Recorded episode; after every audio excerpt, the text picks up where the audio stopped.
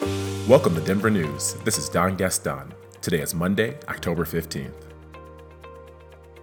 William Bill Coors, a former leader at Coors Brewing Company, passed away Saturday at the age of 102.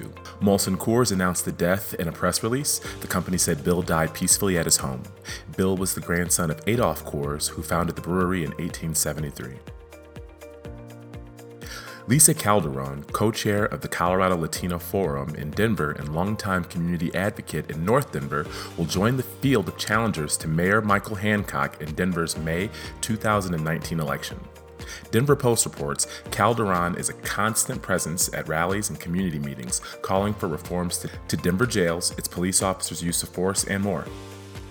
Calderon attended Colorado's North High School. She is the daughter of a Mexican American mother and an African American father, and her family's roots in Denver trace back to her grandparents. She'll formally announce her campaign this Wednesday by Martin Luther King Jr.'s statue in City Park.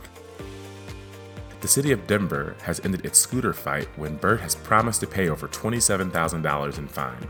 When introduced in Denver, city workers promptly confiscated 264 of the battery powered vehicles, saying the companies were illegally keeping them in public spaces. The confiscations came with tens of thousands of dollars in fines for the companies. Three months later, the companies have reclaimed their scooters, but Bird hasn't paid their five figure fine, according to city official. The city is working with Bird on a final payment, according to Public Spokesperson Heather Burke.